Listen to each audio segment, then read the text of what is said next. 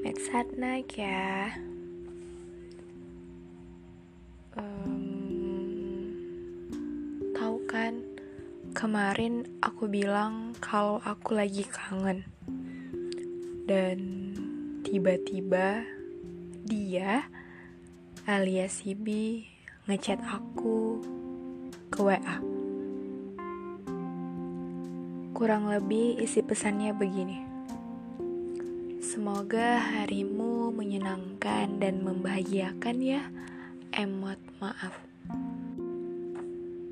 Hmm, ketepatan banget ya. Tapi chatnya nggak buat aku senang sama sekali. Malah Aku pikir itu salah satu tanda kalau kami benar-benar selesai. Selesai. Tahu gak sih, Bi? Chat kamu sama sekali gak buat aku senang. Pesanmu itu berhasil membuatku gelisah, berhasil membuatku mikir yang aneh-aneh berhasil membuat tidurku gak nyenyak dan berhasil membuatku netesin air mata lagi. Sama sekali nggak buat aku senyum. Kenapa harus muncul lagi sih di tengah-tengah perjalananku, di tengah-tengah usahaku move on darimu,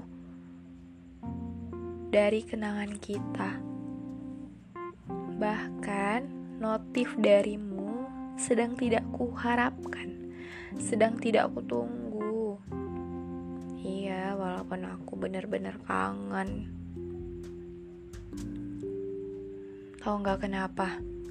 Karena notif WA darimu seperti yang kamu kirimin tadi malam buat aku rindu berkepanjangan. Mungkin rinduku seharusnya sekarang udah hilang sih. Udah usai. Tapi tidak karena pesan darimu itu. Hmm, hatiku kayak bergejolak ingin berjumpa, ingin berbalas pesan lebih lama, tapi balasan dariku aja nggak dapat balasan lagi.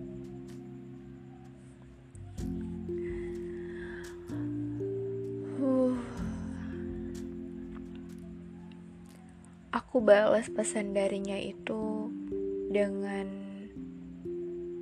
kata-kata yang intinya aku berharap dia selalu hati-hati kalau naik kendaraan. Aku berharap dia sehat terus karena berita yang lagi viral beberapa hari ini tentang kecelakaan yang cukup mengenaskan kecelakaan yang terjadi pada sepasang suami istri dan artis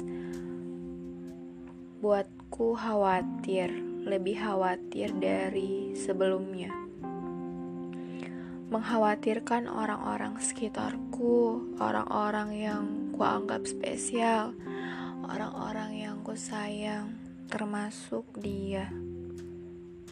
Walaupun dia nggak anggap aku begitu, tapi terlepas dari apa pun yang dia rasain sekarang, dan terlepas dari kisah kami yang kami anggap udah selesai, aku ingin dia tetap sehat dan panjang umur.